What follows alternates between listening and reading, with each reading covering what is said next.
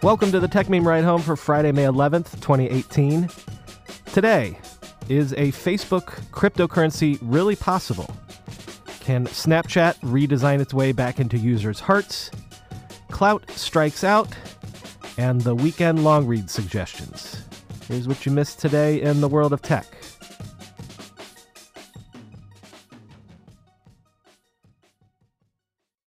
So I was skeptical of this yesterday, and I maybe still am just a little bit, but Cheddar was reporting this morning that sources have told it that Facebook is indeed exploring the idea of creating its own cryptocurrency to facilitate payments among its users. Facebook reportedly started studying blockchain almost a year ago when a member of its corporate development team, Morgan Beller, started investigating blockchain uses in social media contexts.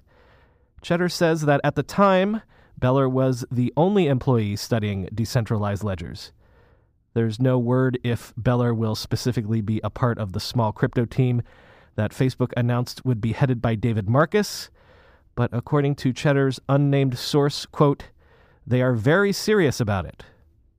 Still, even if this rumor pans out, the Cheddar piece notes that a Facebook coin, or whatever it will be called, would probably take years to materialize.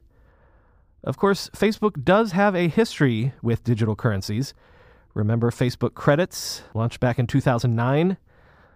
Those sort of faded away with the likes of Farmville, and Facebook shut down credits two years later. But the obvious joke here would be that if Facebook is a nation state, it would be the most populous in the world. So, why not issue its own currency? It's been a tough few weeks for Snap, and a lot of people have put blame for Snap's woes squarely at the feet of a redesign of the Snapchat app that the company rolled out some months ago. Now, users being unhappy with a redesign is nothing new, but occasionally a redesign can be nearly fatal. See the history of digg.com. So, when the Snapchat redesign started catching flack from famous celebrities and led 1.2 million people to sign a petition against the changes, Snap probably assumed the controversy would die down eventually. Well, maybe not. Snapchat today began rolling out a redesign to the redesign for users of iOS, which undoes some of the previous changes that so upset people. Snaps and chats are back in chronological order again. And stories from your friends, they're back on the right hand side of the app. Your friends' stories will still remain separate from branded content, though. But Snap now has a separate subscriptions feed to make it easier to search for stories from brands and publishers. Note that this rollout is happening right now on iOS, and I couldn't find any word about when it would be coming to Android. Of course, this design U turn is not solely about users finally getting their way. Among the details of Snap's recent disastrous earnings report came the fact that Snap was actually making less money per user. So the redesign wasn't just irking people, it was actually making it harder for brands to advertise on Snapchat as well. But let's just say the redesign was a washout for everybody. According to new data from YouGov Brand Index, consumer opinion of Snap among 18 to 34 year olds in America fell a whopping 73% since the redesign. Young people's opinions or feelings about Snapchat fell, and their satisfaction with Snapchat as a service also fell. So, this was not a case of a tiny but vocal minority being unhappy. This was most of Snapchat's youthful user base rebelling. So, Snap is in a tough position now. The impetus behind the redesign was the widespread belief that its original design was too confusing for most people, especially us olds. And if Snapchat wanted to reach the mainstream, it needed to change things up a bit. Snap CEO Evan Spiegel also wanted to separate personal and public content. Quote, one of the complaints we've heard about social media is that photos and videos from your friends are mixed in with content from publishers and creators and influencers, Spiegel explained at the time of the change. Your friends aren't content, they're relationships. That's why today we're separating the social from the media, end quote. But by doing so, it turned out Spiegel made nobody happy. Not the users and not the publishers and creators that pay the bills. So now Snap has angered its core users and hasn't made any headway in attracting new ones. Oh, and advertisers are also unhappy, leading to Snap making less money. The discontent from the advertiser side of the equation, at least, is captured in a great piece in Vanity Fair. Quoting from it, Employees at four different publishers told me that unique views, subscriber numbers, and time spent, both metrics of engagement for their Discover editions, were cut in half after the redesign. It was cataclysmic in terms of engagement, one source told me. We saw uniques drop by over 50%. But worse was we saw the new subscriber numbers absolutely plummet. So not only were fewer people viewing the content, no one was signing up to get the page higher up in their feed. End quote. The piece ends with an advertiser who has a Discover channel on Snapchat quoted as saying, I would like to be optimistic, and the fact is that this continues to be a pretty successful platform for us. My impression, though, is that the new redesign might be too little, too late. They've done quite a lot to alienate readers and users. Companies like Snap actually have to try pretty hard to, to, screw up a good thing. As I've mentioned recently, the reason that the big internet companies have recently been on a tear, at least according to their stock prices and their earnings reports, is because they're basically sitting smack in front of a tidal wave of history. People's time and attention have moved online, and the global advertising industry is following. It didn't make a lot of headlines, but this was proven out yesterday when the IAB, the Interactive Advertising Bureau, released its yearly Internet Advertising Revenue Report. For the first time in history, digital advertising accounted for more revenue than money spent on broadcast and cable TV ads in a single year. Total online advertising spend reached $88 billion in 2017, a 21% increase from a year earlier. Television ads came in at 70.1 billion, a decline of 3% year over year. Social media revenue, generally, by the way, the money made by companies like Snapchat, came in at 22.2 billion, representing 36% growth. And it's pretty clear that all this digital growth is coming from advertisers moving their money from offline to on. PricewaterhouseCoopers prepares the report every year for the IAB and PwC partner David Silverman told TechCrunch, quote, I'd say the cannibalization that has occurred over time is eyeballs shifting away from traditional media. This is an area that's going to continue to really drive growth, the convergence of media and particularly video. At some point, people only watched TV at home, on their living room couch. Now people watch it on any device, anywhere. End quote. So, quite a historical milestone. Want a bit of trivia? Total spending on online advertising only crossed $1 billion a year for the first time in 1997. So it took exactly 20 years to go from 1 billion to 88 billion. The moves by tech companies to attempt to stay ahead of the upcoming GDPR law continue apace. Google this morning updated its privacy policies, as Engadget headlined it, so you can actually understand them. Google didn't make any substantive policy changes per se, but it did change the wording for clarity and to make improvements to the controls available for users to manage data. This is because a key part of GDPR says that companies must provide, quote, clear and transparent information about data usage. Google is making changes because it wants to continue to do business in Europe without facing enormous fines. But other companies are taking a look at GDPR and basically just saying, we fold. The latest to do so was Lithium Technologies, the owner of the website and social media ranking tool Klout. Klout announced that it will shut down operations May 25th. What's so special about May 25th? That's the day GDPR goes into effect. Lithium bought Klout in 2014 for $200 million and the official reason Lithium is giving for the shutdown is that Klout is no longer compatible with the company's long term strategies. But a lot of people are putting two and two together. On Twitter, Belinda Barnett quoted the official closure announcement Klout as a standalone service is not aligned with our long term strategy. End quote.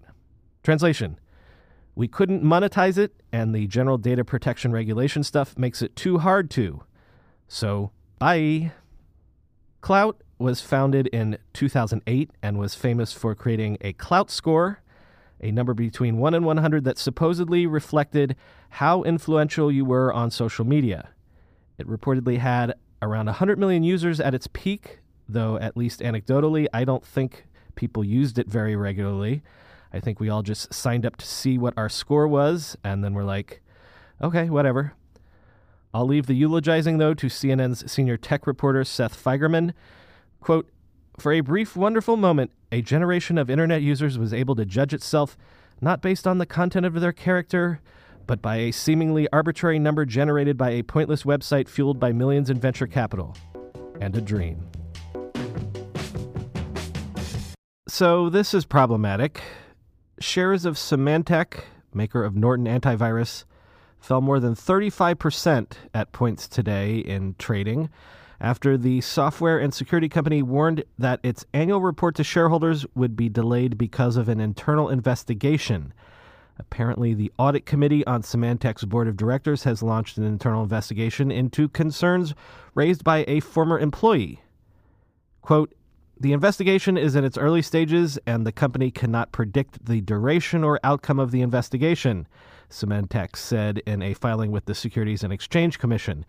Quote, the company's financial results and guidance may be subject to change based on the outcome of the audit committee investigation. The company said it is unlikely the probe will be finished in time for it to file its annual report for the fiscal year ended March 30th, 2018, in a quote, timely manner. I've been watching the headlines all afternoon to see if any details trickled out about what exactly this former employee has alleged or what the investigation is looking into. But at the time of this recording, all we know is summed up by cybersecurity manager Kevin Beaumont, Gossi the dog on Twitter, who said, Somebody whistleblowing at Symantec. So it's honestly been a bit of a slow news Friday. So rather than troll for some thin story that I'll try to blow up into something more substantial, I'd rather not waste your time. Let's just get into the weekend long reads suggestions proper. First up, Bloomberg has a piece about the general consensus that Skype has basically become an unholy, borderline unusable mess over the last few years, or as Om Malik has said, quote, a turd of the highest quality.